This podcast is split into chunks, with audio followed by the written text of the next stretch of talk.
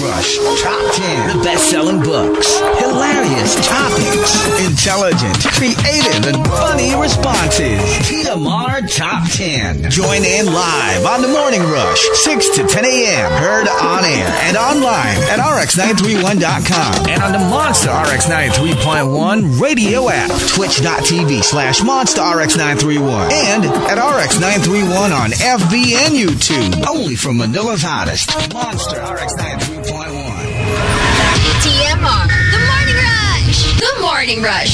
Your favorite, the award-winning morning show on FM radio. Music, laughs, all the hot tea, and the hilarious top 10. Your hosts, Chico, Oh, you so legendary. Oh, oh, you so legendary. Hazel, I'm a savage. Yeah. Sassy, moody, hey, nasty. Hey, yeah. Marky, yada yada yada yada yada yada yada yada yada yada yada yada yada yada. Rika. Smooth like butter, like a criminal undercover. The Morning Rush. On air and online. TMR. The Morning Rush. From Manila's hottest monster, RX 93.1.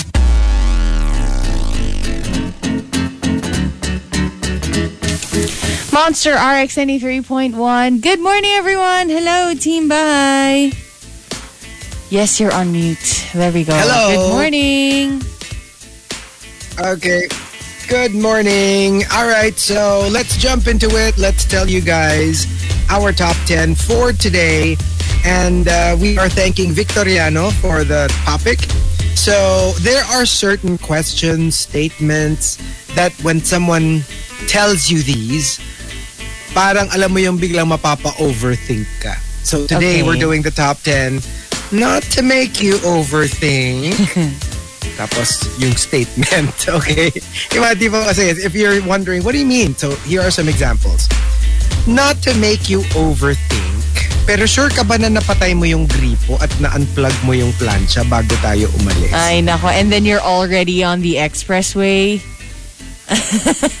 Tapos kailangan yeah, or worse, bumalik. nasa airport na kayo oh, or no. nakasakay na kayo sa plane. Like literal, you can't, even if you wanted to. Yeah. even if you were sure na naiwan mo, there's n- no way that you can turn around and, you know, go back to undo whatever it is that you Wala, did. you just kind of have to mga- accept na na, ano. babalik ka na either it's all just the same or everything is flooding in your apartment or something. I know. Hindi, tsaka ano, yung, yung, yung, the one that I always find fascinating. Not, I mean, obviously I don't want it to happen to me. Pero alam mo yung parang sa mga cartoons, yung pag uwi nila, parang aquarium na yung bahay. May mga isda na na nagsiswimming-swimming sa sala. May mga, parang naging May literal aquarium. ocean yung living room ninyo. And, hindi ba alam mo yun, yung, sometimes you, you kind of think, what is the worst case scenario? Like, will it flood? Hindi ba puro drain naman yun? So, even if you left it on, you'll just have a really, really ridiculously high water bill. Pero, hindi naman siguro ano mag-flood lang. yung to the point na, Baka pwedeng like it'll flood in some areas. Like there would be some corners where the water would be, you know, stuck there or sobrang basa lang nung place nyo. It depends inisip ko eh. yung mga ano eh, tipong, does it, does it ever happen na yung kunyari like sa stairs, nagkakascade na yung tubig? Yung mga ganun. Napaisip lang ako na parang, yun. I wonder if it's ever happened to any household. Yeah. Diba? And um, another example, not to make you overthink, naisip mo na ba na baka may alternate SIM ang jowa mo na ginagamit niyang pang-chat sa ex niya? Uh, but that that takes so much effort. Diba? Yeah, pero alam mo yun, yung parang sometimes yun, hindi mo siya naiisip at when somebody brings it up, then you're like, wait a minute. Yung wala ka namang suspicion to begin with. Alam hindi mo naman siya mo- nakikita like tinatago niya yung phone niya or something. Yung mga ganyang friends, you have to think about it. Are they really your friends? Oh. Diba? Planting, diba? Planting doubts in your head. Yeah, totoo yan. And um, another example, not to make you overthink, na double check mo ba kung may questions sa likod ng test paper? Did you ever experience that? Na yung Yes. pinasa mo na yung paper tapos sasabihin sa'yo later, tapos ka na, hmm, ang bilis lang. You do know merong question sa likod, di ba? And then you're like, oh, gasp. Yes, it's mo- happened. Hindi mo Oh na-realize.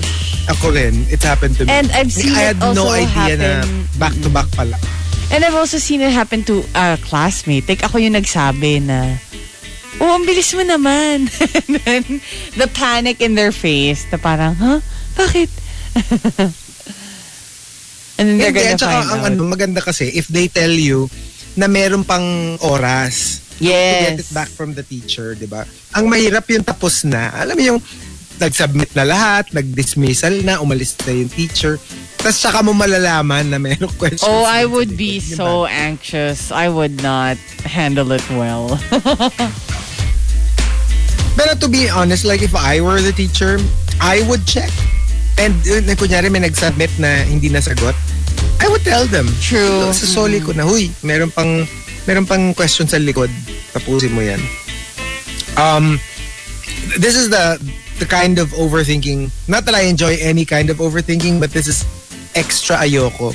Yung when somebody tells you, pero may narinig ka, di ba, na sumisit-sit galing sa labas ng bahay. oh my, wait. And ito yung and ito yung kasama mo ha, kasama mo sa bahay. Yeah. Kunyari, your your husband, your jowa, your roommate. Tapos alam mo yung biglang, wala ka namang narinig, pero biglang sasabihin niya sa'yo, may narinig ka ba na sumisit-sit from outside our window? Okay. And tsaka it's not just So- creepy like ghost creepy. It could also be dangerous. Alam, or am I just being paranoid? Nainisip ko na parang it could be an intruder or like a stalker who wants to go in your house, diba? Pero ang creepy doon, kung tao yon ah, kung hindi siya multo, Oo. bakit siya si- sit-sit? Exactly. Di ba kung, ta- kung, kung thief yan, kung thief yan, they will try to be as quiet as, like, why would they try to attract your attention if they were humans? Di ba? This Ba- one ba't kasi nila parang they bubukuhin want to yung elicit sarili nila? fear. They want to see the fear in your eyes. Or, gusto nila lumabas ka ng bahay to check. Kung Oh my, oo nga.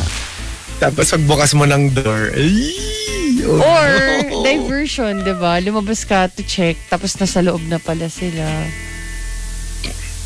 Oh my God. Ang ayoko mga ano, yung mga plot twist sa movie. Yung, yung merong tawag ng tawag. Tapos, bisit na bisit ka na. Tapos, you call the police. And then you're like, there's this prank caller who's like, you keeps calling. Can you trace it? Tapos tawag ulit. Sabi niya, sige, we'll, we'll trace the call. Pero next time na tumawag siya, stall. Like, talk to him. Para habang nag-uusap kayo, tinitrace namin yung call. Tapos pagbaba mo ng phone after mo kausapin yung yung prank caller, tatawag ulit yung police. Get out of the house. The call is coming from inside the house. Wasn't it Scream? I think Scream. That was, Yeah. that was one of the scenes. oo. Diba? Na that the call was actually Oh coming my from gosh, I would. I would panic as in like hindi ko na alam feeling ko kung saan ako susuot. As in, kahit anong butas pa yan para lang makalabas ako, I would susuot ako doon. Right? And uh, one last example, not to make you overthink, pero naging mas masaya ka kaya kung hindi kayo nag-break ni Totga? So, it's one of those things. Alam mo Yeah. yung, minsan you're fine naman, pero pag biglang binring up yung thought na, do a sliding doors moment. What do you think your life would be if you were still with your ex who you consider your Totga? And that that can like really mess you up. Kasi ito yung mga tanong na wala namang sagot. I mean, Yeah, obviously I you mean, can't nobody know, right? knows. Yeah. So that it's one of those things that you'll just run through your head and wala namang pupuntahan. Pero binuisit ka lang by making you think these thoughts. So those are exactly the, the questions, the statements that make you overthink. That's what we're looking for. If you've got entries, go ahead and tweet us, twitter.com slash rx931. Please include hashtag the morning rush and hashtag not to make you overthink in all your tweets. More music. Another one. Baby, let's go. Let's go. Monster RX 93.1. TMR Top 10. The Morning Rush Top 10. Monster RX 93.1. It's time for the top 10. Hello, Team Bahay. Hello. What's up? All right. So here we go. We've got our top 10 for day, courtesy of Victoriano. Thank you for the topic. Hashtag, um, not to make you overthink. Yeah, but it will make you overthink. Parang yung mga ano, parang yung mga, um, this is like the overthinking version of uh, no offense, but yung alam mo nang ma-offend ka pag Yeah. sinimulan yung sentence with with no offense. So ito yung alam mong mababother ka after nila sabihin. So let's start off at number 10. Coming from Memski. Crush ka ba niya talaga? Or baka naman he's just nice to everyone? Alam mo yung meron tao lang talaga na overly friendly and Yeah. eh, ikaw yung kwento mo or at least yung processing mo is that may crush siya sa'yo. And then you're like, what if he's like that to everyone? What if ang KJ mo lang? Yeah, I mean, like, if their actions make you happy, right? And if it's just Yeah. innocent. Mm-mm. May mga ganon talaga eh. May Kasi mga diba, ganong tao talaga mo- na ano, KJ lang talaga. Hindi, tsaka meron din talaga na, alam mo yung... Super friendly. You were so, you were so, you were so kilig kasi they did something for you. Tapos malalaman mo later, they did it for everybody For everyone pala. Oo. What was I watching? Basta I was watching something recently na tuwan-tuwa siya, binigyan siya ng chocolates. Tapos pagdating niya sa office, lahat pala silang office mates binigyan ng chocolates. And pati yung You're line not na sinabi niya na, special. You're not special. Pero ikaw naman, kilig na kilig ka na. So like, oh. You know, binigyan pala lahat. So, okay. Thanks. And uh, number nine from J.R. Keita. Chinek mo ba yung mga cabinet kung nakasara? Baka nagtatago na naman doon yung mga pusa. Know, it's funny that J.R. Keita would send this in because it happened to us again uh, yesterday or the other day. Yeah, like si Isis naman yung nasa loob ng cabinet. Like na nasara. And we were like, what? Why is there meowing in the toilet? Oh my gosh, that's so good. nasa siya nung- Adorable. nasa loob pala siya nung nung cabinet. Buti na lang siya nagmameow. Because when like Igor, kaya sobrang awang-awa ako kay Igor. Kasi siya like, not a peep. Alam mo yung parang like a little child na he didn't even know that he could actually complain. help. That he Yeah. was, oo, that he can so call for. Like he, he was literally just sitting inside the, the, the cabinet Oh. not moving. Alam mo yung siguro feeling niya parang, is anyone going to get? Kasi si Isis was like, meow, anyone? Siguro iniisip ni Anyone? Igor na parang, I'm sure dad will pick me up. I'm sure. Yeah, exactly, exactly. But you really have to check. Kasi minsan, hindi mo naman, like for example, yung, yung lalagay, parang medicine cabinet namin yun eh. So it's just shelves and shelves and shelves. So, pag may kinuha ka dun sa taas, syempre nakabukas yung door. Hindi mo nakikita kung may pumasok dun sa lower shelves. So you really have to check before you close the... I mean, if you have cats, you really have to check. And they're so quiet. Para sa kulong natin. Uh, yun pa, yun pa isa.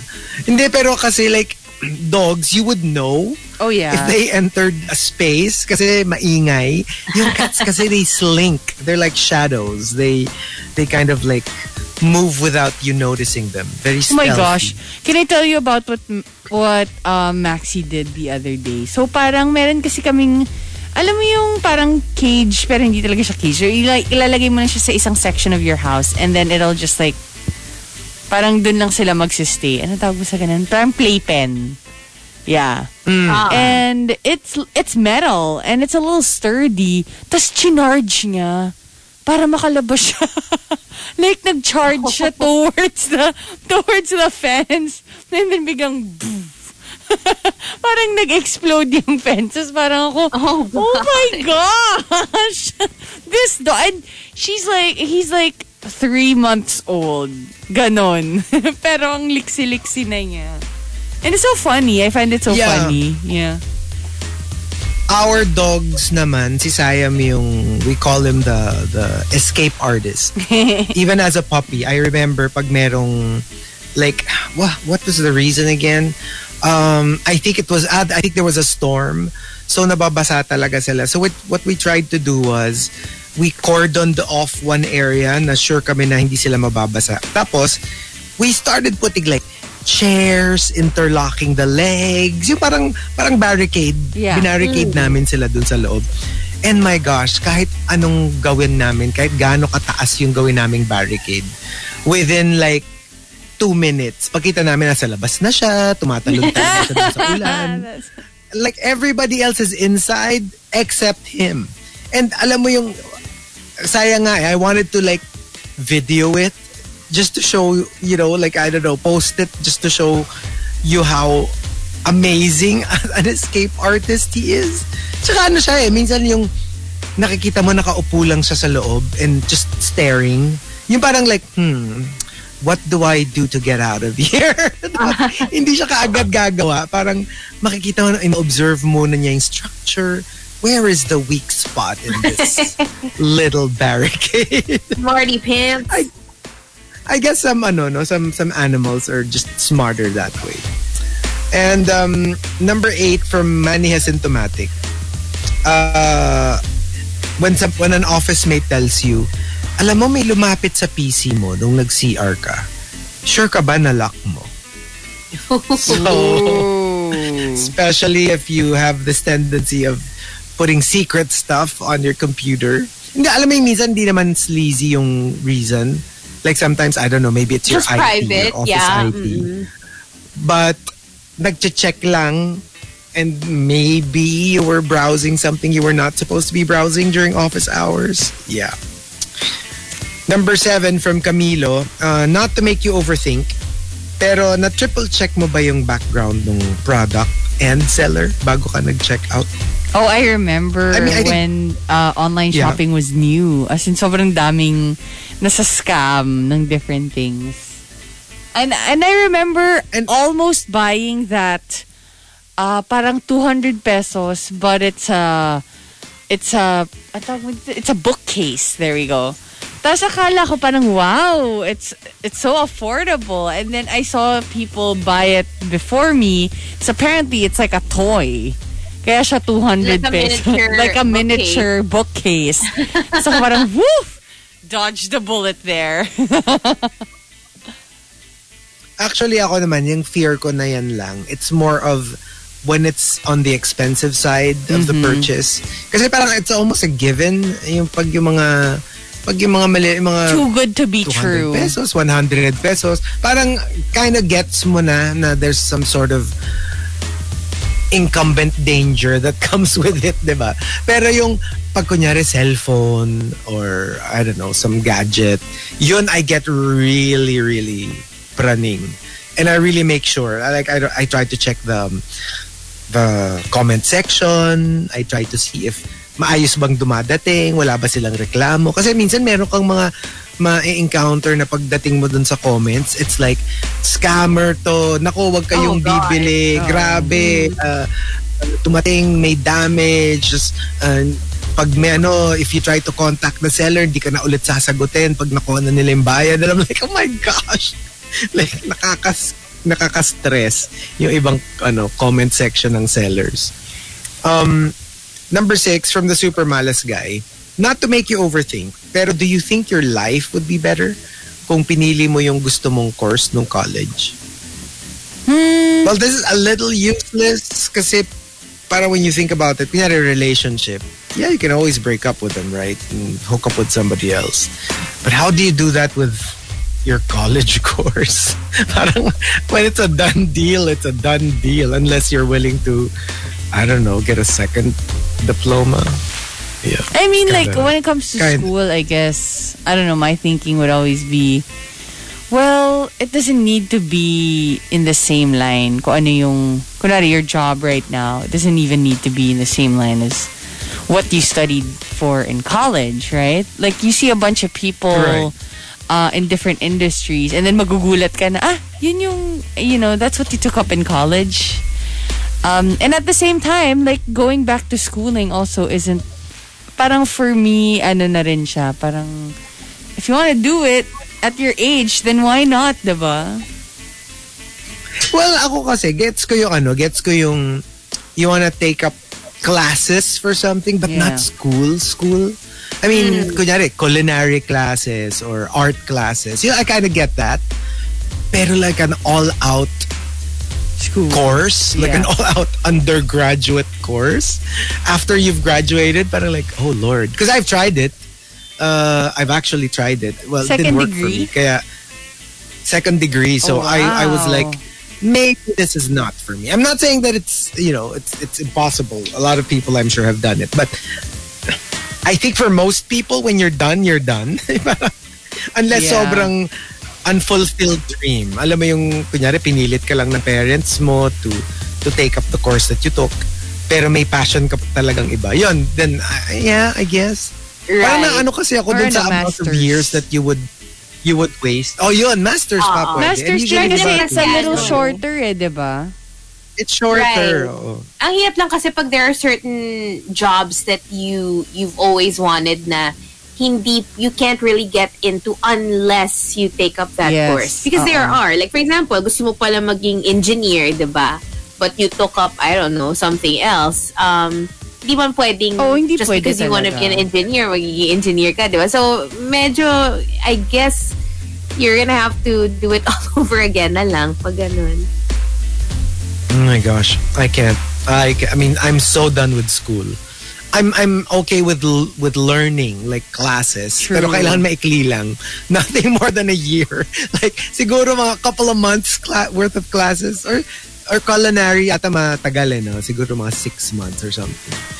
O yun pwede pa, kaya ko pa yun. Kasi at least it's just it's not a full like 18 units kind of semester you know so i can't I, just the very thought of it sends shivers down my spine um number five from maxim the winter not to make you overthink pero dahil lang ba talaga sa kalamansi na nilagay natin sa pansit or panis na ba talaga yung kinain natin My, oh no. And then once it's in your head, And parang feeling mo mas that eh, mako-convince diba? ka eh, no? Na parang, oh, nga, At saka ang hirap pag naglagay ka talaga ng maasim. Yeah. Like for example, di ba? Like pansit, nilalagyan mo talaga siya ng kalamansi eh. So you're like, is it the kalamansi or papanis na ba to? Oo. So, Alam mo, anything so with ano hard. talaga, anything with cabbage, I think, di ba yun yung usual Mabilis na mapanis. ano? Oo, yun yung usual na culprit. Oh. Oo. Pero ang ano kasi 'di ba ang pansit kapag ka medyo pasira na siya, doesn't it change uh, texture wise? You mean like the salt? Yung parang nagiging mas malagkit siya? Yeah, or something. Or basta parang wouldn't you be able to tell just by yeah, by the texture? Ako not me. Ah, Ako I'm hindi, not hindi good with- masyado. I mean, short of, yun nga, maasim. Sa smell. Kasi minsan may, ma- may makakain ka na parang, why does it taste a little tart than it Funky. should? A little funky, di ba? And uh, number four from Queen of Deadman, not to make you overthink, pero sure ka ba na hindi na-clone yung card mo nung binigay mo dun sa waiter at nawala oh, sa no. kanila? Wait, people do that? Oh, I mean, this no. was- Well, this was a thing before, di ba? They were saying, uh, be very careful when you give your... That's why nauso for a time, like in a restaurant, they would bring out the terminal. Yeah, and- parang and don't let it out of your your, sight of you. daw. Or, Yeah. may friend ako na nakatape yung CVV sa likod. Oh, So- cool. They can't see. Yeah. Tsaka ano eh, kasi the, the danger is not... Kasi there's, yeah, cloning, where they kind of like get your... Parang the... I don't know how it works. Like, they get a version of your card even after they give back the card to you. And then there's also... Meron ding cases of outside of your your bill isa-swipe nila for other stuff. Basta may mga ganon, mga credit card scams. That's always a nightmare.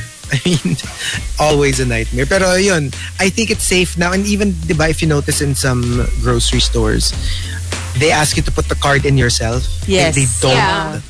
physically touch your card. Yeah, it's because of that. Kaya sabi nila, in general, um, it would be a good idea to ask them to swipe the card uh, at your table para para sure ka na y- Oo, kasi yung di ba may yung technology na na they can take it to you. Alam mo ba? Yeah. Alam mo ba, may ganun na sa, like, where I buy my gas. Yung, uh, what do you call this? Yung gasol ko. As in, like, they Oh, have the credit LPG. card. LPG, yeah. Ano, when they go to your house, they install it for you. Meron na sila nung dala-dala nilang, what do you call that? Like that unit for your credit card. Yeah, the, the terminal. The terminal. Even, ano, mga fast food, they have it. Yeah, There's wala lang ang you- cool. If you tell them uh, beforehand that you don't have cash, they will bring the terminal and swipe it in front of your house. Hindi ko lang Yeah, in-expect so- na parang where I buy my LPG. Alam mo yun? May ganun. Yeah. So eventually, that's where you know, that's where we'll all be. Oh, speaking of And, uh, LPG, number three- yun yung isa Yeah. sa pinaka ino-overthink ko in my house. Oh yeah. Uh, because you, you For kind of have to, diba? At saka yung ano, yung parang may naamoy ka bang gas? Yeah. yung Oh my lagi God. yung that's your thing uh, in in any household. Uh, number three from Mike Ferrer, not to make you overthink, pero sure ka ba na 50 yung naisukli mo at hindi 500? Ito yung mga for, ano, for, for if you have a For tin- store. Yeah, yeah, oo. Ikaw mag-aabono nun kung Oh, magkamali no. Ikaw mag-aabono nun. Actually, pag And ganun, lalo na ano, the eh, ones parang na- kinakapalan ko na lang yung mukha ko. Yes. I remember... Kaya nga mas gusto ko yung bagong coins. Kasi di ba yung, da, yung lumang coins magkakamuka? Yeah. And sometimes you're not sure if yung nabigay mo 10 pesos ba or 5 pesos or piso. Minsan kasi ang magano ko eh. Yung piso tsaka limang piso, medyo nakakalito Medyo pa magka... rin. Oo. No, pero... They're almost the same size. Pero di ba may 5 pesos na na parang may edges? I think. I think the new ones. Yung Oo, new ones kaya- yata ganun Yeah. na. Hindi mo na siya ma...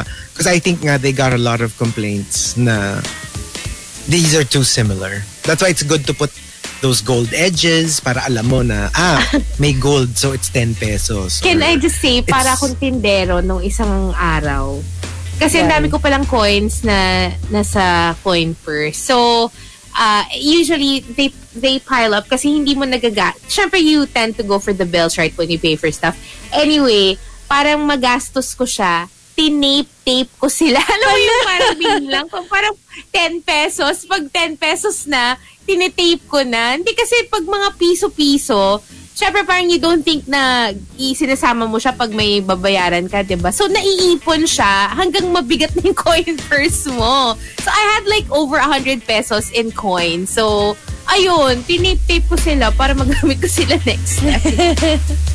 And the next time, you're just gonna pay through like blocks of coins.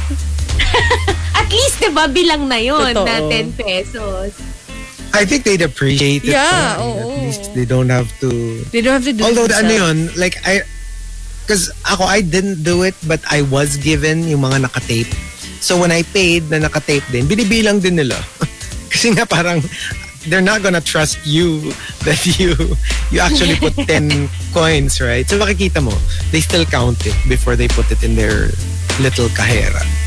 And uh, number two from Emo Fats, not to make you overthink, yung soft drink, alam mo, malinis kasi galing lata.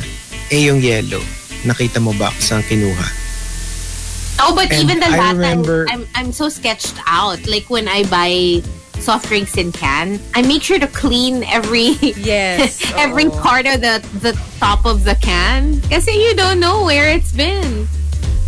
It's true. And remember the ano, parang kumalat yan before eh, na, I don't know if it's an urban legend, pero people were saying, always make sure you you clean the the lid of your cans. Kasi parang apparently yung supposedly na ano nila, tinest nila yung mga ibabaw ng mga cans. It's very common to find rat pee. Ugh. Uh, uh, kasi 'di ba naka-ano lang 'yan, 'di ba naka naka-plastic ano 'yan, pero it's exposed. So Yeah. in the storage areas of of the companies, of the soft drink companies, naka-store lang 'yan sa garage. So there's nothing to stop a, a rat in the in the storage house to be walking around on top of the cans, right? And they could be like peeing on top of it. So they say it's always a good idea. like get a wet wipe. Yung sabi kasi nila parang don't just wipe it for physical dirt. You like Yeah. literally have to like use wet wipes to to remove Like disinfect whatever it. foreign. Disinfect it. Even pre-COVID, yun Hmm. yung parang ano nila na it's very wise to clean your soft drink cans. And um, the top, not to make you overthink, comes from Homer Sweet Home. Homer Sweet Home says, Paano kung mawalan ka ng trabaho tapos hindi ka makahanap agad? Ilang months kang mabubuhay sa savings mo. This is really like, I think, I think all of us went through this at the start of the pandemic.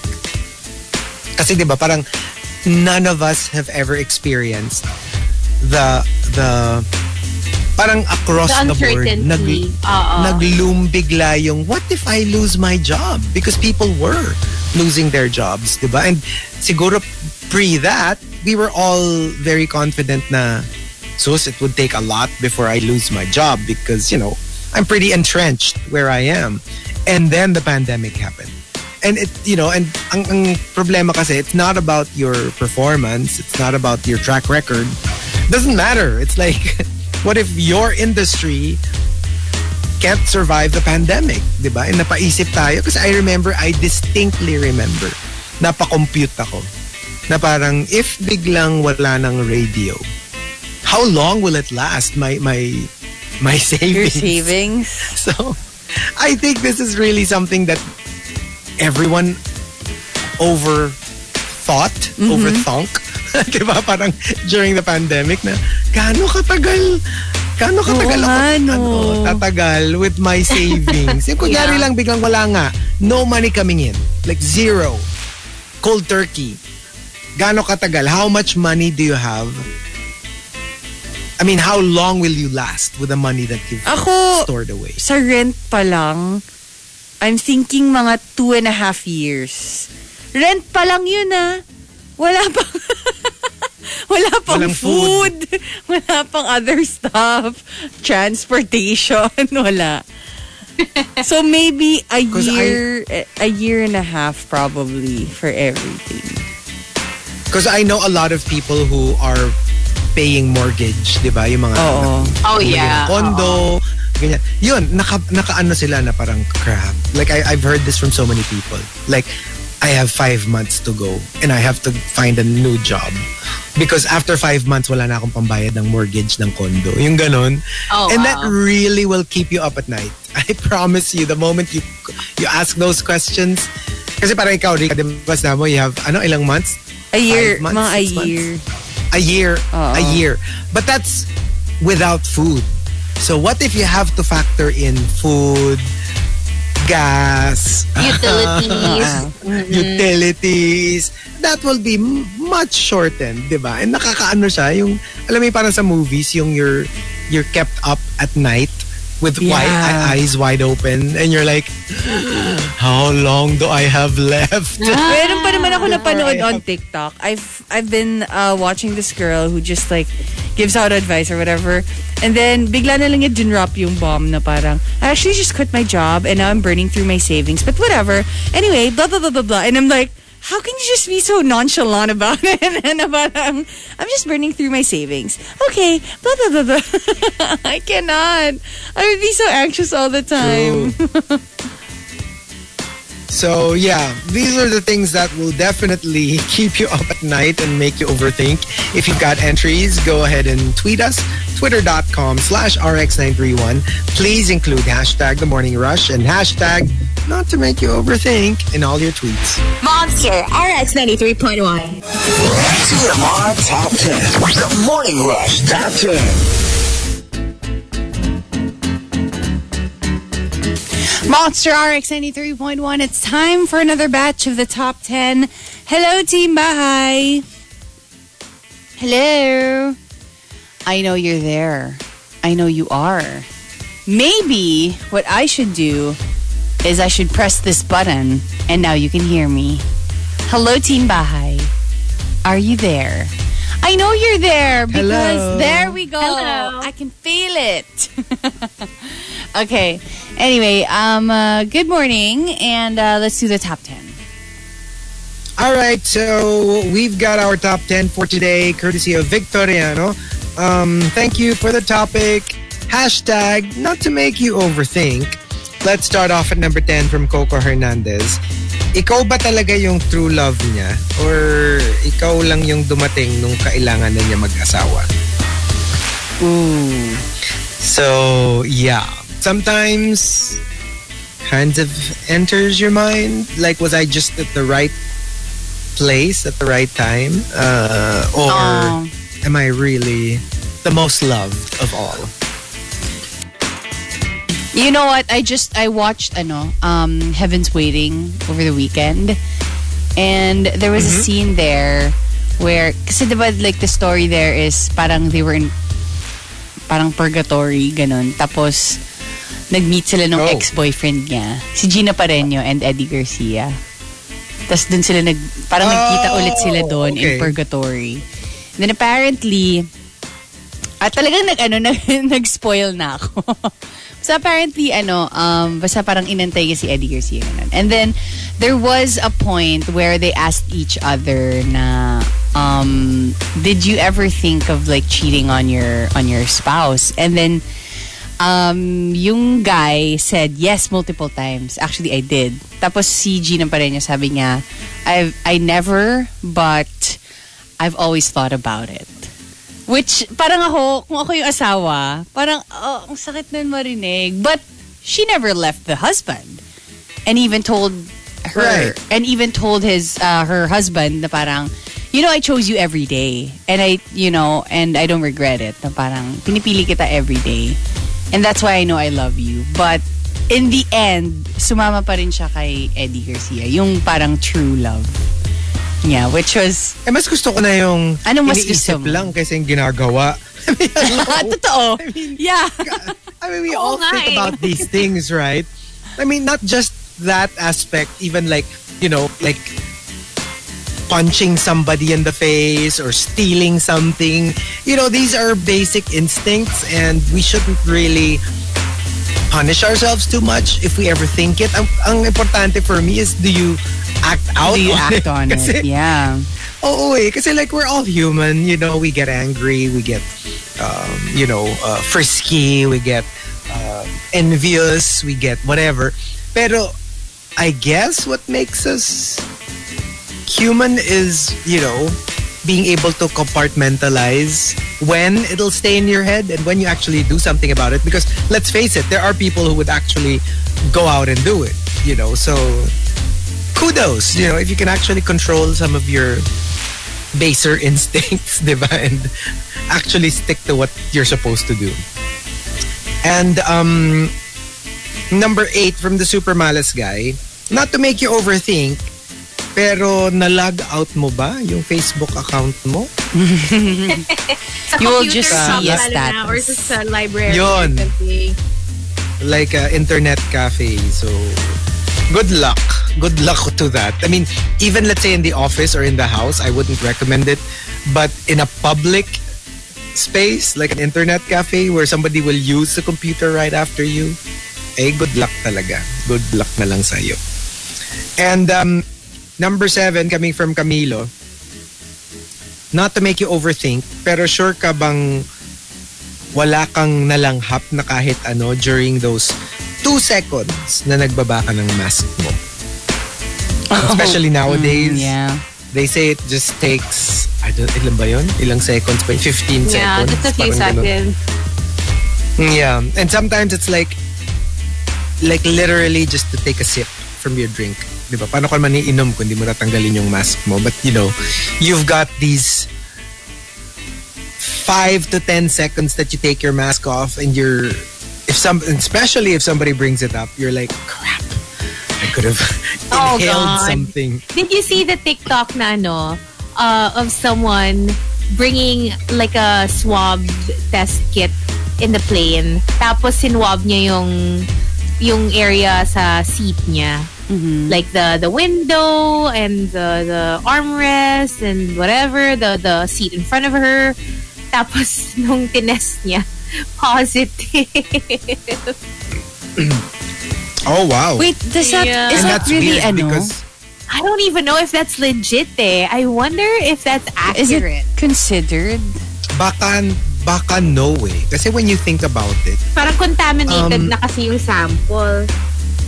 Yes, and remember the the the at least the way I understand. Okay, cor- please correct me if I'm wrong, but the antigen test doesn't detect the virus. It detects the the antibodies that are produced when your body is fighting COVID. So, for example, may COVID ka na, di ba? So, your body will come out with antibodies para para to fight it, 'di ba? Kasi it's a foreign ano eh, it's a foreign invader. Yun ang nadidetect. Alam ko ha, yun ang nadidetect ng antigen, not so much the virus itself. Kumbaga because you can't detect the virus, you try to detect the antibodies associated with the virus. Oh, And apparently okay. it's very specific. So kunyari, ang nilalabanan ng katawan mo is the common cold it will be a different antibody that will appear. So, negative ka, hindi yun lalabas dun sa...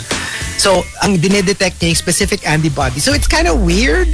If the, if tama yung intindi ko, it's kind of weird that you would get antibodies from the windows and the seats. That's kind of I weird. don't know. Diba? Yeah. Parang- So baka baka ano, baka either fake or inconclusive yung ano niya yeah. yung kanya. Alam ko that's not how it works. eh. You're not physically detecting the virus. So, parang ano tayo, parang indirect way of of uh, getting the whether you're positive or negative. And um, number seven, coming from Camilo. Ay, ay, that was Camilo. Number six from Janto Awesome. Not to make you overthink, sure ka ba inaalagaan nila yung pet dog mo pag umaalis ka sa bahay? And I think this is also like a fear of parents for their kids naman. Yung mga, yung mga tipong they're at work the whole day tapos Yeah. iniiwan sa yaya yung mga anak. ba Parang that's a legitimate fear eh. So can you imagine kung with dogs, ganun yung fear mo? What more with your kids na parang, are they being treated right? Baka pinapabayaan lang sila or ginugutom or mamaya sinasaktan. ba It's like, that's why a lot of households now really invest in yung mga cameras, yung, Oh, what do you yeah. call that? Nanny cam. Oo, yung hindi siya CCTV eh. Parang yung pwede ka pa mag makipag-usap. I know I know friends who have that. Yung you can talk to your kids or your Oh, yeah, dogs. yeah, yeah. Or even your yaya. May ano, may- Yeah. dog. May mic. Yung merong mic, oo. So like you can actually play with your dog. Kunyari talagang mag-isa siya. So kunyari ano mo parang churchy. Tapos kita mo yung dog, no, hinahanap yung voice ng master niya. So same thing with um uh, the, the the people I know who have it. They use it to talk to their dogs and also to their like their kids, their yayas, yung oh, kumain na ba si ano? Kasi nga magkakaintindihan kayo. eh. And super cool. And it's in your what, phone or laptop or something. So that's an that's an incredible invention, I think, for parents and for parents. Um, number five, coming from Toti, not to make you overthink. Uh, what if I picked a different hospital for my mom's surgery? Or a different surgeon? Or a different date for the surgery? Baka nandito pa si mommy. You know, I think a lot of people who've lost loved ones to you know, and it involves medical procedures. I think it's inevitable. Know, paisip ka, di ba, na parang, what if we did it this way?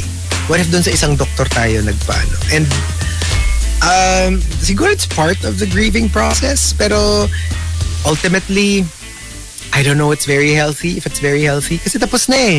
Yeah. Diba? And for you Yeah. to like think of those things pa na baka kung dito namin dinala or sa ganitong doktor namin pinatingin, baka mas tama yung... I mean, it's... it's I don't know that For life me, works ah. that way. Oo. yeah. Tsaka parang ano lang, parang exercise in futility. Parang sasama lang loob mo. Kasi, o kunyari, let's say, merong sagot na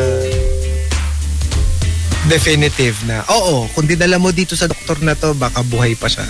Eh di lalo na, di ba, the more you'd fear, feel horrible, how would you, how would you even process that kind of information, right? So, sa akin parang, you know, things, things happen the way they happen for a reason. So, yeah. True. Because I know I've been, we've been there when my late father died.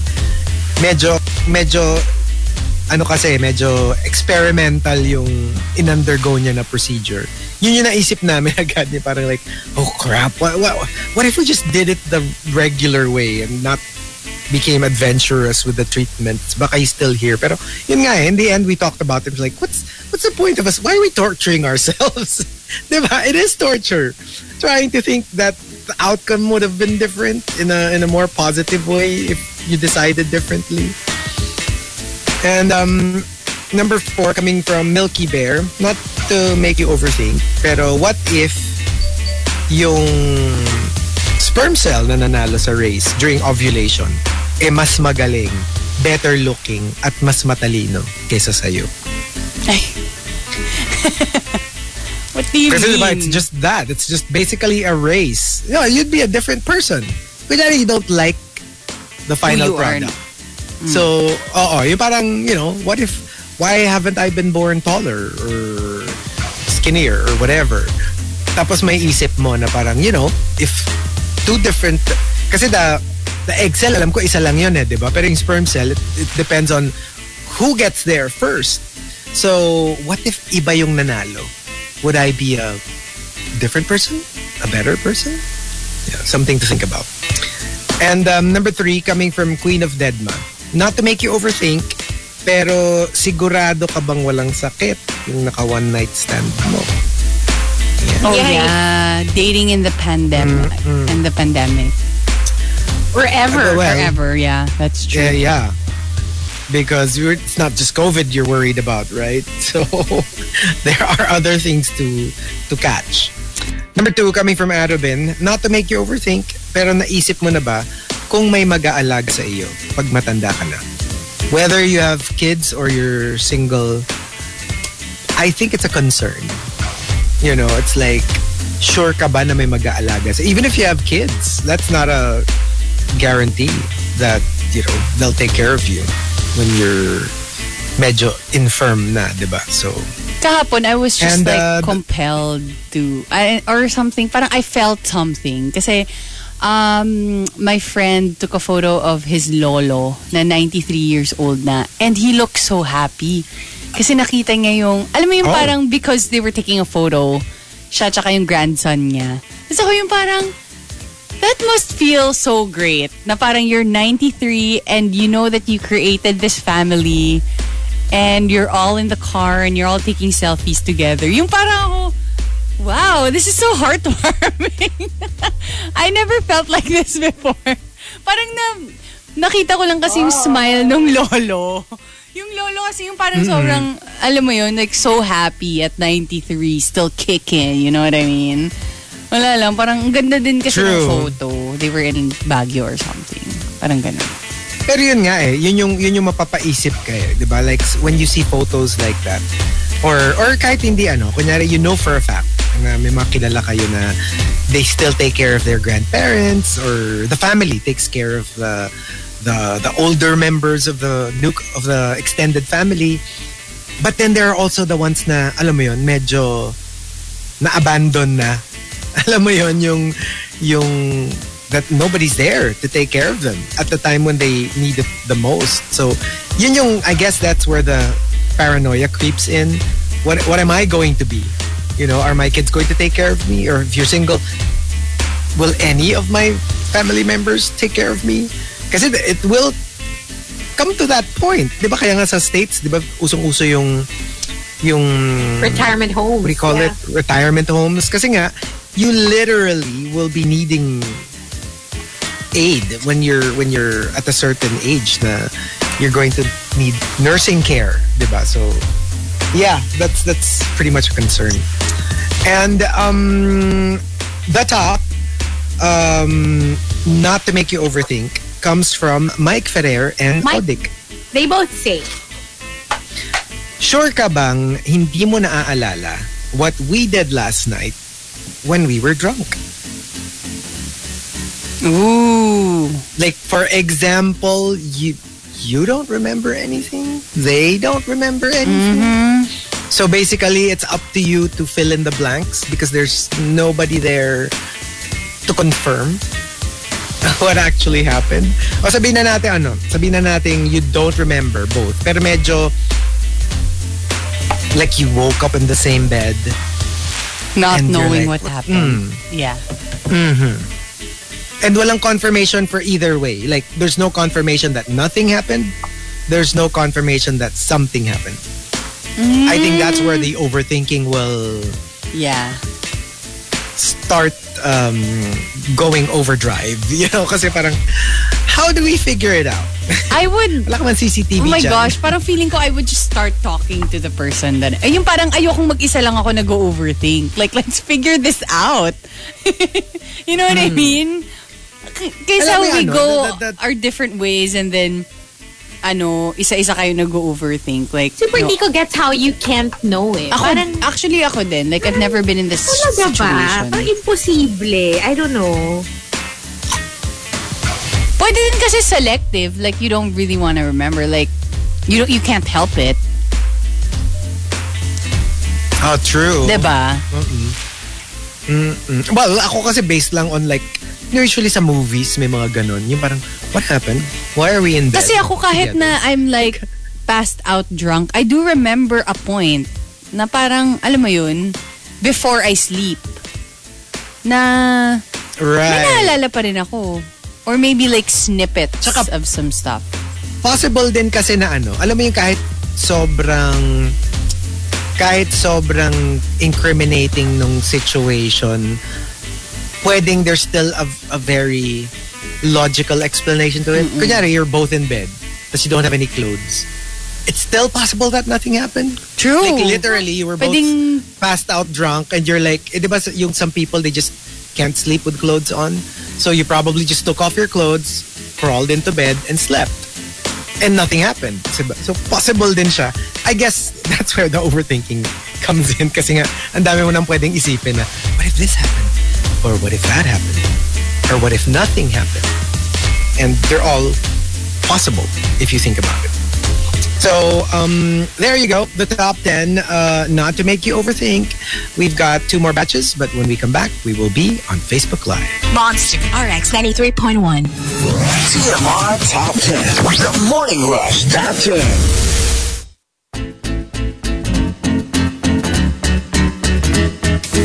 Monster RX 93.1. It's time for the top 10. Hello, Team Bahay. Good morning. Hello. Hi. All right, so here we go. Let's do the top 10. Uh, first one, I mean, first batch. Uh, starting off at number 10 from Chunky. Thank you, of course, to our top sender, Victoriano. Um, number 10, coming from Chunky. Uh, not to make you overthink, uh, but when my mom starts thinking about a doctor's appointment in the middle of lunch, among other random things that come to mind that uh, need to be done. Alam mo yung alam mong you're supposed to be doing one thing but her mind is all over the place. You know that she's overthinking. Bigla naisip niya yung doctor's appointment. Bigla niyang naiisip yung mga kailangan gawin sa bahay. You know, like sometimes you feel like, are you are you with me right now? or are you everywhere else except here? And uh, number nine, uh, coming from, uh, let me see here, uh, I'm Jungkook's girl. Uh, pero parang kanina pa nakasunod sa akin yung dalawang lalaki na yan. If probably or somewhere uh, in a foreign land and walking around, especially pag hindi mo alam yung lugar. I mean, if that happens in your hood, as it is, it's bad. Uh, can you imagine how it would be if you were Yeah. in a strange land? But without like once you feel unsafe in any situation, even if they don't have malicious intent towards you, it's just, you know, you're just taking care of yourself. You know, F politeness. You're, if you think na parang you need to run or you need to tell them to just, you know, get out of your personal space, parang for me, okay lang yun at this point. Kasi ba parang ang dami ng ganun eh na you get like let's say mababastos ka and you don't say anything just because you don't want them to feel bad. 'Di ba? Ang daming ganung situations eh. I guess that's why generally it's good to know where the nearest parang police outpost is. True. I, mean, it's it's a bit tiring, no, to be Yeah. honest. If you're abroad, tas kahit sa ka pumunta, aalamin mo. Pero I mean, if it if it's possible, like sometimes kahit yung man lang sa may hotel ninyo, Yeah. alamin mo yung nearest hospital, nearest police station. I remember you know, watching this one series of videos about um, when it's okay to lie. So, like, let's say when people come up to you in a foreign land, like in a foreign country, and then you're say they ask you, "Oh, so where are you staying?" Yung mga ganon, yung mga ganong details. they Oh, say yeah. that it's okay to lie. Or when you're actually alone, and then some people or somebody comes up to you and say and says, parang, oh, where are you, where are you headed? You can say, I'm actually meeting up with a friend. Yung mga ganon, just to, just to keep you safe. I mean, uh, like literally, unless unless it's pertinent to their question, like if you're having something delivered, obviously you have to tell them where you stay, where, where you're staying. But otherwise, how would they know? Kunyari Yeah. wala lang, like small talk lang. If you say you're billeted in this hotel, how would they know that you're actually Exactly. billeted in another hotel? And um, number eight, coming from ODH, not to make you overthink, pero since hindi mo kamukha yung parents mo, anak ka ba talaga nila? Paano kung na-switch ka sa hospital? yung very, ano, very telenovela-ish uh, situation. I mean, it, I'm sure it rarely happens, but it does. So, malay mo. Number seven, coming from uh, Nero, sure ka ba na hindi mo na-offend si crush sa joke mo kanina? Kasi parang hindi naman, parang hindi siya natawa. I mean, of course, it could be just that it's not funny, but when you like them, you're very scared to offend them. And minsan, alam mo yung nagpapabibo ka kasi. Oo. Alam mo yung nagpapakyut ka kasi. So you're like cracking jokes here and there. And then you there's this paranoia sometimes that I might have gone a little too far. Pero either way, parang Ang it ganun sucks eh. Kung hindi rin siya natawa, parang that's bad enough. Oo nga eh, parang it also, it can also affect the ano, True. diba your It relationship. means hindi ka nakakatuwa. Or hindi lang kayo And, swak ng um, ano, ng sense of humor, 'di ba? It can Maybe. also be maybe. a ano, a sign. And uh, number six from Homer Sweet Home, not to make you overthink ha, pero iniwan mong bukas ang ilaw sa bahay nyo para kunwari may tao. Hindi ka ba natatakot na baka sumabog yung ilaw tapos magkasunog? oh my god. So, ano, parang Final Fa- ano Final Fantasy, Final Destination. Destination. Hindi ba yung Final Hindi, saka Fantasy? alam, ang layo nung parang ang layo nung in-escalate nung Yeah. situation. Na, at saka yung, again, you bring it up when it's too late to do anything about it. You can't really like go back home and switch it off. Yeah, I, I, it's pretty much useless. Uh, number five, coming from uh, Renz Rufil, when a friend says, oh, maybe I told her dun sa isang GC. But then you all belong in the same group and you didn't know there was, quote, another GC. Alam mo yung ayaw mo naman itanong na, what other GC? Yeah. Kasi gets mo yung DM eh. Kung sinabi niya na, ah, no, no, I probably messaged her the other day. Then that's fine. Kasi obviously, you also message each other individually. Mahirap yung, I told her dun sa isang GC. And you're like, Ah, so wala ako other doon. GC. diba? So, yeah, that kind of will make you think. Number four, coming from Diabolique. Um, not to make you overthink, pero naka-receive ka ng text from your bank saying, we noticed there was a decline transaction in your on your credit card. Oh this God. could be like a nightmare for you because you're like, who is trying to access my credit card Yeah. when my credit card is safely with me? Why is there an unauthorized transaction? Alam Don't mo, look at me, Chico. medyo- Don't look at me. hindi ka na makakatulog nun. Kasi alam mong parang merong like literally it's like okay there's somebody trying to get into your house. Oh but don't worry they weren't able to get in. You're like that doesn't help me. Diba? Kasi parang alam mong natatarget ka ng mga masasamang loob. Um, number three coming from Camilo. Not to make you overthink pero sure ka bang daga lang yung tumutunog sa kisame at naririnig mong tumatawag ng eh tumatawa ng hihihi. Daga? Hihihi. Parang anything anything na tumatawa sa kisame, hindi siya nakakatuwa.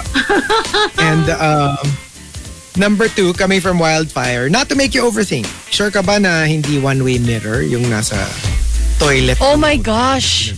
I always check. Di ba yung pag-check yung dapat hindi nagtatouch finger check. yung finger mo?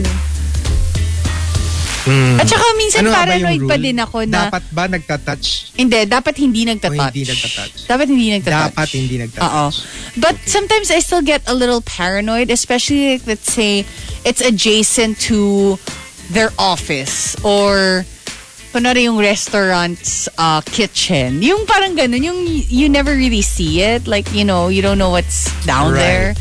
Parang, oh my gosh. Well, you're gonna That's be seeing actually uh me pee. I mean, that's not a cute thing. Why would you want to see That's that? That's actually a documentary. diba? Like there was this doc- there is a documentary on Netflix na it documents a guy who was actually discovered, arrested. ah, jailed. yung voyeur. what happened to him? Oo. Oo. Na, he, he owns a, he runs a motel, but he actually records, not just peeps ha. Like, nire-record pa niya yung mga tao na nag, nagbubok sa motel niya. That is Then, so you know. weird. And that is so weird that And they made a whole um documentary about it. So they had to finish That the whole documentary before they got this person got arrested. And you know what? I'm not sure. Or baka na post-arrest na siya or something. Ah, pwede. Uh, but it's kind of yeah ako rin because I never watched it so it I'm, I'm kind of really curious how they navigated through because it's like ano it's like making a documentary on somebody who is guilty of a crime mm-hmm. diba parang how does it work uh, do they get paid for it because I'm pretty sure some people would find it like why are you even giving him his 15 minutes of fame you know like this is a crime you should not be rewarding it with their own TV Yeah. show or their own documentary. So I don't know. That's crazy. And uh, the top, not to make you overthink, comes from the Super Malas guy. The Super Malas guy says, Not to make you overthink, pero mare, sure ka ba talagang best friend lang ng anak mo? Yung gwapong laging nakikitulog dyan sa inyo? Mm. Ang tawag niya sa Ay. mommy ko ay tita. okay. Maybe it's time to have a talk. yeah. And uh, para malaman Hindi, natin para clear lang din naman. There's nothing wrong with it if it is, right? Pero para klaro, 'di ba? It is your house. Tsaka major ano lang yun eh. Major info lang yun for a parent. I mean, whether you're okay with it or not, I think, you know, this is something na medyo mapapa... Medyo major siya. Oo. diba? Regardless of how you feel about it. It's a it's a major piece of information for somebody from somebody you love. But there you go. Um, Rika will be playing a couple of songs in the RX booth, but we will stay on Facebook Live. Monster. RX 93.1. TMR Top 10. The Morning Rush Top 10.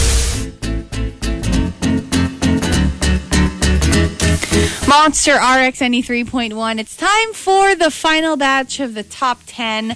We are live on YouTube and Twitch TV. Um, so bear with us, okay? There's always tomorrow. We're gonna go on Facebook Live tomorrow. Okay, honey?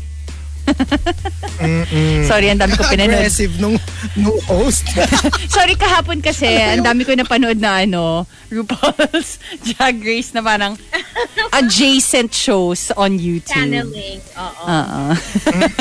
I mean, si Monet So- pa lang eh, parang pag nag-host siya. Ah, yeah. Is is this the one with Monet and Basta Bobby random Blackpink? yung mga pinapanood ko eh. sibling rivalry? Or yung kay Monet Oh my tsaka God. si My ano? favorite is sibling rivalry.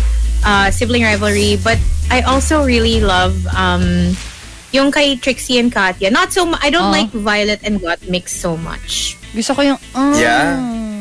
Yeah, they're a little I know, they're a little too shady, but I'm okay with it too. I'm living for their They're shade. okay. Yeah, but they're not as funny to me as like Monet and Bob. Yeah. Yeah, that is true. That is true. Yeah. But yeah, hopefully, hopefully by tomorrow, our Facebook peeps will be joining us. I wonder though, okay, just asking the ones in the comment section. If you're on Facebook, tapos walang Facebook, are you like directed to another place? Well, we posted or kanya-kanya? the- like, We posted the link on Facebook for you. ah, okay, there you go. So. So at least they know where to find us kung tipong nawawala tayo Yes, sa Facebook. sir. Okay. Here we go. We've got our top 10 for today, um, courtesy of Victoriano, not to make you overthink. Let's start off at number 10, uh, coming from Call Me Rovi. Uh, not to make you overthink, pero sure ka ba na legit yung nabili mong merch? Ooh, yeah, that's... Pero well, kasi at this point, parang wala nang... I mean, like, of course, there are, like, official merch coming from their company. But I feel like at this point, if you're... If your fandom is in too deep, yung parang just the little things, kahit gawa, gawa-gawa lang siya na isang Instagram shop, you're like, oh my gosh, that's so amazing that you have your idol's face on a cake. Yung mga ganon, or on a keychain. True. So, parang for well, me, ang ano lang kasi, for me, ang ang difference lang, dapat sana alam mo Oh, na yeah. it's Oo. it's non-legit. Kasi ang problema yung fake, yung Mm. they pass it off as real, pati yung singil nila sa'yo is the the price of the actual legit merch. Tapos malalaman mo later fake. True. Yun yung nakakainis. Kasi like in in the statue collecting ano, you don't have a problem when you're buying the statue from the manufacturer. For sure, legit yon. I mean, hello, if you bought it from Sideshow or XM Direct, then obviously, there's no way that it's going to be fake. Ang mahirap, if you're buying it from a fellow collector. Yung kunyari, oh, I have the statue you're looking for. Hindi mo alam kung saan niya nabili yon, di ba? So, dun ka minsan ma, ma-fake. It Well- happened to me once. Just once. Diba Logan Paul? He bought like a whole Yes. bunch of Pokemon, cards. cards. And it yeah. turned out 3 to be like million, G- 3.5. 3.5 million dollars and then it Con- turned out to be G.I. ba? Joe. Yes. Di ba ang sabi the nila cards- ano, sabi nila parang suspected fake pero hindi pa naman No, like no, like confirmed. like he literally It opened the is? packs and they were GI Joe cards. They weren't even Pokemon cards. What? Yes, they weren't even Pokemon cards. They were GI Joe cards. Parang Three yung- point five million dollars. Parang, Parang parang regalo sa'yo ni regalo na Yun din naisip ko agad. nakalagay, nakalagay sa box Pikachu tapos paglabas nung ano Godzilla. Bakit ang ungrateful mo, Chico?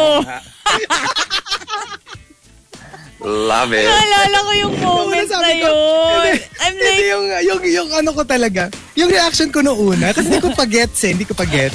Sabi ko, ba't green?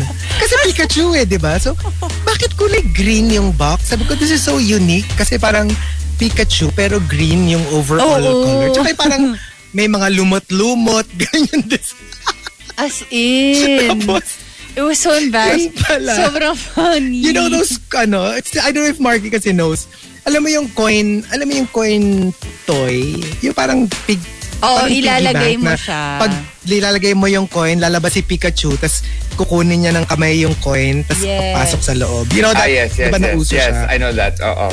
So, dapat Pikachu siya. Yung box, nakalagay Pikachu. Nakalagay pa Pokemon, Pikachu. Di paglabas ko ng box, green. Parang green. Sabi ko, Bakit ay, iba yung bakit siya colors? green? Wait, I think Oo, andun pero- ako when that happened. No, si I think I Gino remember. pa Tapos yun. na-interest Hindi. ako. Si Gino pa nun eh. Ah, Si Gino. pa Oh, nun. so sorry, sorry. Tapos, so naglagay ako ng coin. Sabi ko, "Teka, sige, maglalagay akong piso. Nilapag ko yung piso. Ang sumilip from the box si Godzilla. Pero sa labas pa lang, gets mo na eh. Gets mo na na hindi si Baka, Pikachu. shy, baka shiny Pikachu. Baka si shiny Pikachu. Shiny Pikachu. Nakakainis pa yung gigante ano, na. when I had it exchanged. As in, sinisip pa ako nung ate, sabi niya, Ma'am, bakit kasi hindi niyo chinek? And I'm like, di ba hindi ako yung nagtatrabaho dito? Diba? Natawa ako dun. Ikaw pa yung nasabihan. Ano ba yung kayo naman nasabihan? Hindi ko daw dinoble check. Ba't hindi nyo kasi chinecheck? Bibili-bili kayo, hindi nyo man lang dinodouble check kung ano yung nabili nyo. Ikaw nga naman ang may kasalanan nun. Grabe. And uh, at number nine from I'm Jungkook's Girl, I super hate this. This happens to me maybe, I don't know, three times, two times a year. Yung, yung, yung you're at home peacefully doing something else. Tapos biglang somebody will go, parang may naamoy ako nasusunog. Ay, I hate that. I super hate that. Yeah. I super hate that. Scary. Alam mo yung everyone, everyone starts running. Yung day you go upstairs, you check every room. Yeah. Oh, tapos yung, yung heart Check mo the kumakabog. kitchen. Like, oh my I'm gosh. so stressed out when Pero, that happens. alam mo I- I talaga, when it's your house eh. As in like, you, yung kumbaga parang, obviously, your guests wouldn't know if may nasusunog na something. Pero pag bahay mo, Right, parang may, right. there's something in the air na parang, teka lang, there's something different right now. As in, Hindi, kasi alam mo, napansin ko eh. talaga, napansin ko, ganun si mama, ang galing niya. Yung parang ako, hindi ko naaamoy na may nasusunog, pero siya, bigla siyang, wait lang. Tas, and then we're gonna check all the sockets and everything. Tas, meron nga, meron nga parang, ano, nagbaburn. Ang galing. And like an earlier entry, di ba, yung ano rin, yung amoy gas. Yes. I also get Oo. super stressed out. Oh, yeah. Yung amoy LPG. Kasi parang, di ba, if that thing, if there is a leak somewhere, di ba, they say even just switching on a light switch Mm-hmm. can can make the whole place explode. Oh my may gas God, that is so scary. remember there was this one culinary school where you know there was uh there was a there were fatalities. Ganun yung nangyari apparently because it was a culinary school. One of the one of the gas whatever nag-leak na pala. So when one of the students or one of the teachers switched on the light sumabog yung buong room. Grabe. Oh, shoot. yeah. Yeah and uh, that was in the news uh, years back years years years ago. In the and Philippines. uh, that in the Philippines. And uh, there was I think one student who passed away because of that uh, Oh my kasi God. sumabog talaga. Kasi nga parang alam mo yung na, na-imbak yung gas inside the room? And remember a switch is a spark is a mini spark. So when you create that spark magka-catch yung ano kung flammable na yung the very air around you you could cause a very big explosion Yeah. so yeah that's that's a thing At kaya ako yan pag merong amoy na susunog or amoy gas I get so You paranoid freak out, no? Like, Mm-mm. and I can't stop. I really won't stop until I figure. Kahit yung malaman ko na because yung kapitbahay pala nagsisiga or may nagyoyosi sa labas, I need to know na okay, yun lang yung naamoy ko. Otherwise, kahit kunyari yung after one or two checks, wala naman, but I still smell it, oh my gosh, I'm so scared. Like, kasi di ba minsan daw, yung lalo pag electrical, you don't see the fire kasi it's in nasa kisame or it's behind your walls or something. So, ah, such a big fear. Scary. And um, number eight, coming from the moral lesson. Not to make you overthink, pero nag-install ang girlfriend ko ng game sa phone ko. According to her, para daw may extra account to level up faster daw. Or is it an excuse to check my phone while she's Who knows? playing? Diba? So, kasabihin niya parang, oh, let me play, let me play. Pero hindi mo alam, chine-check-check na niya yung mga messages mo. That niya yung mga whatever. That's shady. Oh my gosh. No. Checking your screenshots, checking Would your you- DMs. Oh my Have gosh, you I ever would done that? never. No. I would never. It's a violation of privacy. Yeah, I'm not the hmm. type to snoop around. True. But I mean, like, I have asked my significant other if I can use their phone for for games, like like literally legit. Can I please put my Pokemon Go account on your phone so that I can play or a different account so I can trade? Yun lang. No, because that's true eh. Pe- Pero like, di ba, that's the thing. Like, yun, legit kasi. You're really going to play a game. Pero what if nga, your significant other says, I, I just need your phone for a game. But that would entail your phone being with them, unlocked. Hello, I mean, they are, kunyari, Pokemon Go. Habang nagte-trade-trade siya, what's to stop her from uh, shutting down her Pokemon for a while and checking out your DMs? diba? You'll Eh, never log know. out, log out na sa lahat ng mga ano. Eh, Napaka-suspicious mo naman. Oo nga. Bibigyan mo lang ng access sa Pokemon yung yung boyfriend girlfriend mo tapos ilalog out mo kaagad lahat. Isn't isn't there a But do way you guys have an issue with them like tinkering with your phone? I do.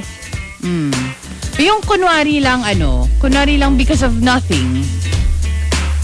Yung In general, I get a little freaked out when people check my phone. Yeah. I don't like it. I don't like that feeling. Because I do a lot of stuff on my phone, so yeah. a lot of like, online blind ano? things. kind of stuff, Hazel? Tell us. Business meetings. Business meetings! Kaya ang dami nagko-comment, mukha daw ko formal. Guys, may event ako. May event na niyo siya, guys. Ano ka ba? Bilisan na natin. Sabi ni ano, sabi ni ni, ni Japat, hihiramin daw niya yung phone ni Marky. Kunwari makikilaro. Pero kukunin niya lahat ng Patreon ano, lahat ng Patreon content. Exclusivo. Yun daw kukunin niya. Oo.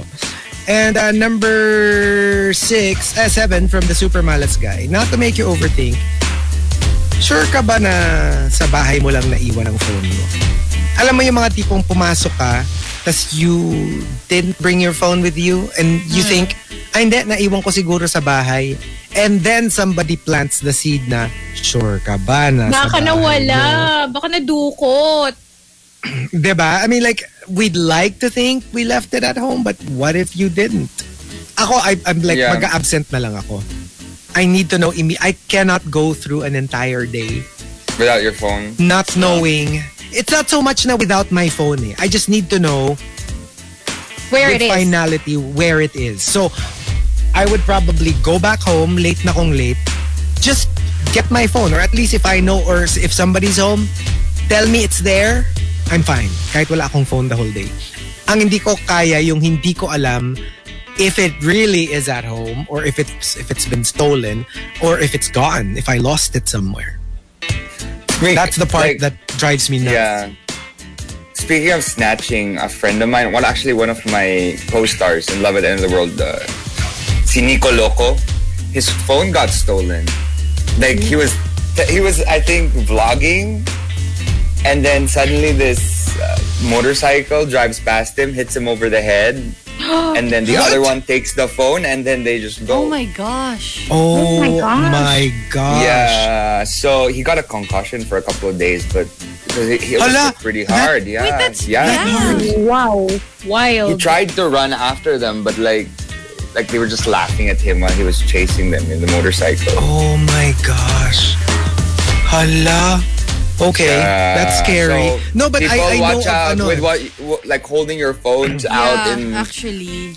al- no, alam mo, even if it's not out, I remember uh, Baby Whale would always scold me pag nag-gadget ako in traffic. If we're moving fast in a, inside the car, that's fine. Pero according according to like reports, marami din yung, yung kunyari, you're, you're in your car, you're in the passenger seat. Tapos nag, nag, yun, nagpo-phone ka, nag-gadget ka. Especially if your windows are open, they will snatch it from your window, from your car window. Yay. And some Oh, would even some would even break your windows kung naka kung naka sara siya. So just just be very careful. Be very very Yeah, watch out, guys. Number Scary six world. coming from Victoriano. Not to make you overthink, pero naisip mo ba na kaya laging galit sa'yo mama mo kasi anak ka ng papa mo sa iba? Oh my Lord. Hala. Grabe yung ano. Alam mo You've yung been ano? watching too much, I don't know, Grey's Anatomy or something. Too much drama. I mean, I'm sure it happens, pero alam mo yung napaka-wild nung pinopostulate mong scenario na Oo. lalo na kunyari nagkikwento ka lagi na parang pinag-iinitan ako all my life ng mama ko. And it could be something else or it could be all in your head. Tapos biglang may mag magbibigay sa'yo ng theory na what if you are the very symbol of your dad's infidelity. That's why she doesn't like you. Hala? Oh, damn. And um, number five, coming from Chinito Ken, not to make you overthink, pero pag namatay ako, and pag na-access na ng mga naiwan kong kamag-anak, yung external hard drive ko na may folder labeled boring stuff, magkakaroon pa kaya ako ng ma- matinong burial service? Or like, tatapon na lang nila ako sa ilog? Kasi I'm ano, sure they're kapag anything ano, but boring. Pag kasi nakalagay boring stuff, boring talaga yun. Don't Leave it alone, Leave it alone. You won't get entertained. Sobrang relieved ko. Yung external hard drive ko uh, that I used to use with my old laptop, hindi ko siya mabuksan doon sa MacBook ko for some reason. And then I figured, baka kasi Windows yung old laptop ko. Anyway, like, out of nowhere, yesterday, bigla siyang nag-open. And I saw a lot of boring videos. Oh. my Oh, damn! Grabe, boring video reveal. Ah, Boring eh. Ay, ayaw mo na. Ayaw mo. Share Parang ayaw mo screen, na. share screen. screen. lang. Share screen lang. Boring. Huwag na. Ayoko kay keyboard. Like, Tapos biglang sa ano, no? Biglang sa ano sa event mamaya ni Hazel. Oh, nag-share my screen ng lumabas. so, Yun yung lumabas. ah. So your boring videos. Um, You save what is boring the max video. amount? No, of I have people? some. I have I have a few. I don't have of, a lot. Wait lang, of Because I- you? Hindi naman of you, diba? Not of me. Okay. Hi. But you're the max amount of people in, like, the most amount of people in the boring videos that you have. The maximum of people. Are they like a group, like a gang, ganon? Like parang, Is it a gang or is it like just, a- Bari Yeah, friends. is it just two? Friends, Or maybe even just like, Gotta go. I Maybe- have an event. Bye. maybe because it's boring, it's just one person. Right. Right. Oh no. Oh, that's I, never I wouldn't- oh, boring. I wouldn't keep That's it. never oh, that's so boring to me. I can't. No, no. The more the no, merrier. no. The more the... Okay. Or, or, baka, baka ano lang, baka solo performance, makanta, ganon. Tapos habang kumakanta siya sa car, biglang merong kakatok sa window nung car. Tapos makikikanta. May- makikikanta. Sing-along pala. Maghihirapan ng Ah, mic. Saya nun. Ang So- saya nun Wait, eh. so ano yun? Like magkakilala yung kakanta? Or Hindi. Random. Hindi, Ano sa random. camping? Ganun? Tapos may karaoke. So may so may karaoke sa loob ng car. Ano yung number? 6, 9, ano? 3, 1, 2, 3, 4, 5, 6, 5, 7, 6. 8, Okay. 9. Okay, okay. Yeah. Okay? Next number. Okay? Okay. Number four from Renz Rufil. Not to make you overthink, pero humihinga pa ba yung katabi mong matulog? Oh my You know, god. I think this is a... No, no, no. I mean, ito yung usual fear ng, ng parents and significant others. Alam mo yung when you love somebody so much, you get so paranoid. Like sometimes in the Yeah. middle of the night, you just have to check if they're still breathing. Yung parang, you know are they what? alive? Have you ever done that? Because I have. Not gonna lie, I've done Yeah. that multiple times um, with my mom. Because I'm like so obsessed with my mom. Anyway, pag matutulog siya beside me before, whenever we'd watch like scary movies, tas papatulugin ko siya beside me kasi natatakot ako. Like in the middle of the night, pag nadidilat ako, like I check, I look at her and I just stare at her while she sleeps. Tinignan ko lang yung breathing niya, ganon. And then I'm like, okay, she's okay. I'm gonna go back to sleep. Oh, Ganon. Tita Baby is so loved. Um, Totoo. Ginawa mo na- kasi yun ginawa nga niyo yun na eh. ba yun? Ginawa, I remember doing Ah. that before. Like as a kid. Kay Doc Rose? Oo, sa parents ko. Like, titignan ko lang if like tumataas yung chest nila, tapos bumababa. Di ba? yeah. And ano, kay Ay, Pepper actually- din. Kay Pepper, lagi, as in, yung parang ako, minsan nga ginigising ko pa siya, baby, baby. Tapos parang, alam mo yung maiirita siya sa akin na, natutulog ako. Why? That's the worst kaya. Yung sasabihin mo, baby, baby, gising, gising. Tapos pag gising na, tulog ka na. Hindi, Rika. Ba't hindi mo pa ikwento yung totoong scenario? Oo. Hindi ba mo pa yung kwento eh? Di ba, ang actual story mo is, titignan mo kung gumagalaw pa yung dibdib, kung humihinga pa. Tapos ang sasabihin mo, ay, patay. Buhay pa. Oo nga pala, this is Rika we're talking Yan. to. Oh, ay nako, I botched it, you know? Eh, actually, ang, ang sinasabi ko sa mga ganong moments is, mamaya, titigil na din yan. Not for long! Yun yung ano niya. Okay. And number three from Diabolik, not to make you overthink, pero sabi ng kapitbahay nyo, meron siyang nakitang lalaking nag-alsa balutan kaninang 3 a.m. So bigla mong naisip, teka, wala naman akong kasamahan sa bahay ah, at kakauwi mo lang from work. Oh, so sino yung... Ano, and it doesn't have to be scary ah. It could be like more like A dangerous. burglar. nanakawan ka. Nanakawan ka. Kasi alsa balutan eh. It means they were bringing out stuff from your house and you're like, I live alone. What are you talking about? Yeah. Tapos alam mo yung di mo na notice, di ba sometimes when you come home, you don't really turn on the lights anymore. You just go straight to your room and then you sleep. Di mo na realize wala ka ng TV, wala ka ng laptop, wala ka ng... Oh my gosh, that's so scary. Um, number two from Camilo, not to make you overthink, sure ka ba na hindi ito yung resort na nabasa nating may nabalita ang shark attack kailan-kailan lang? Oh man. Was there ever? We've actually experienced this. We have actually experienced this. The longest time we've always wanted to go to Seychelles. Ever, ever. Nasa listahan talaga namin yun. Tapos, what stops us is, meron kasing nabalitang shark attack doon. So, nag-honeymoon pa sila. Tapos, the wife was on the shore. She was on the sand. And the husband was was swimming. Not even far, ha? Yeah, just uh, yeah, just in the water. Like, not even like super layo. Tapos bigla na lang narinig niya yung husband niya uh, shouting for help. Tapos yun nga, he was attacked by a shark. So, um, we were like, okay, let's skip that. Because obviously there are like shark attacks in that place. Let's forget it. So we kept going somewhere else, like Maldives and etc. etc. Tapos finally, we decided, di ba there was this one year we went to Seychelles. We were like, Yeah. I'm sure naman ano, I'm sure naman ang laki-laki ng Seychelles. We can probably go somewhere far from that area.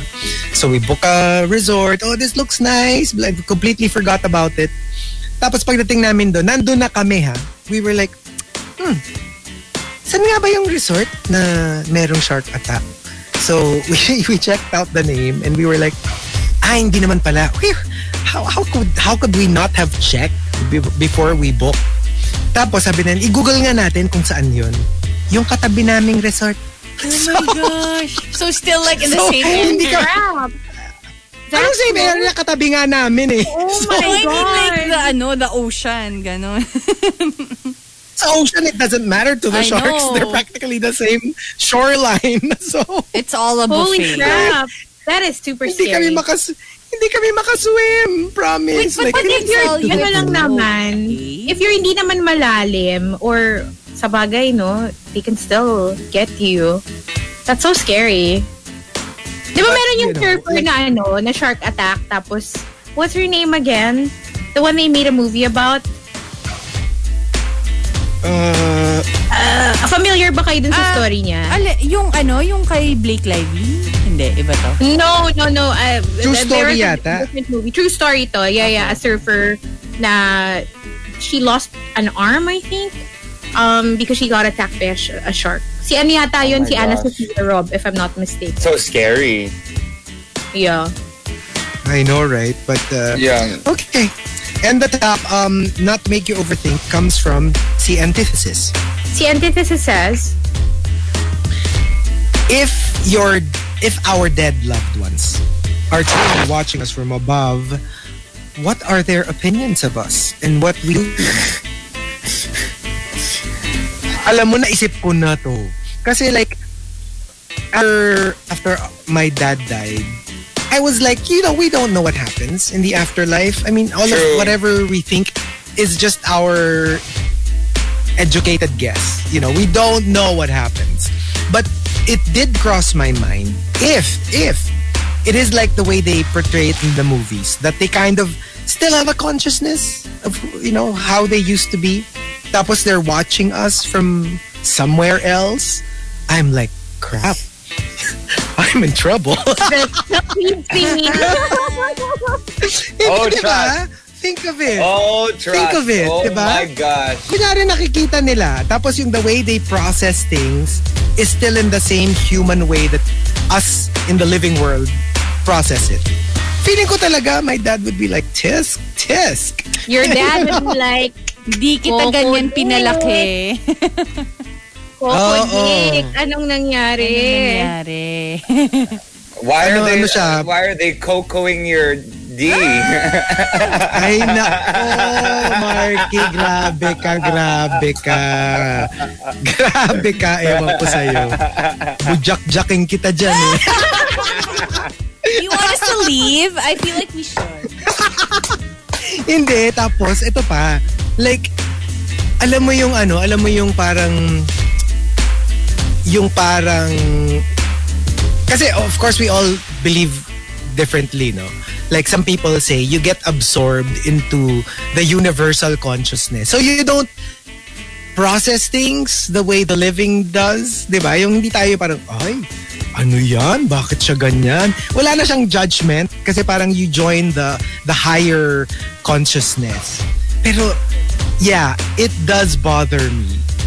If kunyari yung consciousness nila is still a very human consciousness na may judgment, may shock, may disappointment. I mean, I don't want to disappoint my dad. Di ba? So, it's, You know uh, it's something to keep you up at night. Yeah. I you know what? I have lost a good portion of my drive. I mean, after after my Lola passed, because like I'm just scared that she's just lurking. I'm scared That she's is such a strange thing to say. like I'm scared she's like standing and really disapproving of me just My lying in bed. Eh, nakahiga ka lang naman eh. Oh my gosh. Well, uh, I mean, let's just say next to Snorlax, next to Snorlax, Okay, yeah, yeah, yeah. Yeah, I shouldn't be spending Inaano mo too si much time. Snorlax? Inaano mo? Uh, well, hinahug. Hinahug ko si Snorlax. Nahag mo. Okay. Hinahug okay. ko si Snorlax. So Oo. what about us? What's our not to make you overthink?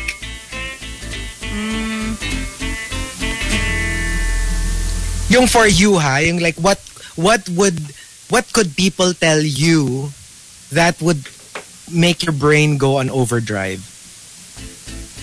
Oh gosh, a lot of things. Mga ano, Ah. 10.30 pa tayo. Grabe. Mm, No, but Not the to make you overthink, pero sure ka ba na walang nakakita dun sa ginawa mo na hindi dapat makita ng ibang tao? Not to make you overthink, pero na-off mo ba yung webcam mo? Or na, na, na close mo ba yung... I was about to Little- say. Yeah. Na-close mo ba yung webcam mo? Ako ano, very similar to that. Yung yung ano, yung hindi mo na realize, hindi mo pala na-lock yung door mo. Tapos your door is behind you. Tapos maririnig mo na lang yung very quietly biglang click. Biglang may nagsara ng door. it means it means somebody probably somebody probably went in but saw that you were let's just say busy and closed the door again but you don't know who.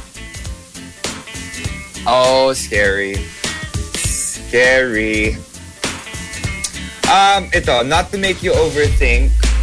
This is something like I've, I'm, I haven't actually, it actually hasn't happened to me, but it's scary if it does, right? Someone coming up to you and saying, like, not to make you overthink, but um, I just got my STD tests back and I'm positive for every single one of them. Oh my gosh, imagine if you get that and then you have to go Oh. through the process Yeah. of having to cleanse yourself of all of these STDs. if you can even you don't even know if you, you know some of them are like touch move di ba may mga ganon so Well, yeah, that I can HIV, imagine. but everything Yeah. else I think is treatable. But still, treatable or not, not too. You mean you can live with it, right? But still, like ah, it's so scary to think about that. Um, ako ba ano, not to make you overthink. You know how sometimes when, you know, you're in your room, you're in your house, and then you hear something downstairs, naisip mo na lang na, eh, could just be whatever, may natanggal na whatever. But not to make you overthink, what if it's an actual person? Or, Ako or talaga- Tony Colette. Aha. Or, Or tulog Tony ulit. Tony Colette. Hindi, Tony Colette. Kala ko tulog ulit eh. tulog ulit. Walang pake. Although sometimes, sometimes I don't check, sometimes I do. Alam mo yung parang wala lang. And especially because I know like the sounds my house make. So if it's something different, medyo iche-check ko talaga. Ganon. Yeah. Yeah. Dami kasi nakadikit sa wall Ako na ko just eh. ano? Sometimes nahuhulog lang siya. can I just add a little a little entry na because it's almost Feb which is like Chinese New Year I swear I'm I'm not a big like believer of mga yung mga horoscope horoscope I mean I take it with a grain of salt but I can't help it pag kunyari yung you know how like in in Chinese New Year merong mga this year is unlucky for the the goat and the ox and the horse, ganyan. Yung pag nataon sa'yo yung year na yon tapos unlucky ka, yung it's not your year. I Normally, don't take it seriously, but alam mo yung meron kang konting, oh crap. no, but, meron but kang Chico, dread. interestingly enough, last year was not my year. Supposedly. Right, so many good right. things happened to you last year. Exactly. So take it with a grain of salt. Like, I I learned to just take it with a grain of salt, especially last year. So True. Speaking of astrology, um, nalaman ko na yung Sun, Moon, Mercury, and Venus ko. which Talaga- are Chinek ko gosh. kay mama. Sabi ko sa kanya, Ma, please, please tell me kung anong oras ako pinanganak. Kasi di ba that's crucial? Yeah. Um, Taurus Moon, Aries Venus. San I see. What do you mean you see? No, you have a little bit of Puro Aries ano. in you. yeah, Aries Venus ako. No. See, it makes sense. Diba? You're, you're a bit Aries and a little bit of Taurus. Lahat may sungay. Very Oy, pero Sun. Pisces kasi. So, ano. ah, okay, okay. Yun naman pala. Yun naman pala. I think I think my Venus is Gemini. And then I think I have to check again, but I know for a fact that I'm Sagittarius uh, moon. Tapos ito Right. pa, nakakatawa pa yung No. nagbigay sa akin ng ano, The ng difference. interpretation niya. Oh, obviously, it's his interpretation. Pero sabi niya kasi, okay, so Venus mo, ano, Aries, 'di ba? Sabi niya, um, how you are in relationships and ano yung views mo on beauty. So, Aries, Venus, Aries is a sign sh- kasi siya daw yung pinakabata slash immature. So, try mong spot yung mga Aries True. friends mo and tell me na hindi sila pikon at immature.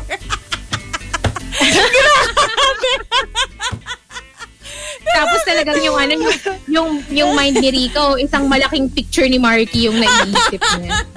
Aries, Aries are the most immature and the Pisceans are the most mature. Supposedly. Supposedly. Oh my gosh. but yeah. Buti na Okay. lang. Nakakatawa yung interpretation niya. But yeah, um, is that all of us? Yeah, I think okay, that's it. great. Um, thanks, guys, for tuning in, joining us on YouTube and Twitch TV. But tomorrow we're going to be back on Facebook Live, and that's it for the Morning Rush Tuesday edition. Uh, bye, everybody. Have a great day. Bye, bye, guys. Follow the Morning Rush hosts online at Chico Garcia, at Marky Strome, at Rika GGG, at Hazel Hottie. Tune in again tomorrow. Or The Morning Rush, Monday to Friday, 6 to 10 a.m. Only on the Monster. The Morning Rush Top 10. The best-selling books. Hilarious topics. Intelligent, creative, and funny responses.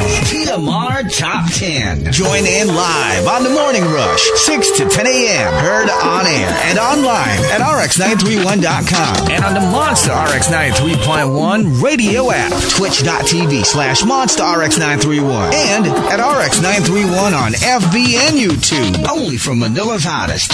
Monster RX 93.1.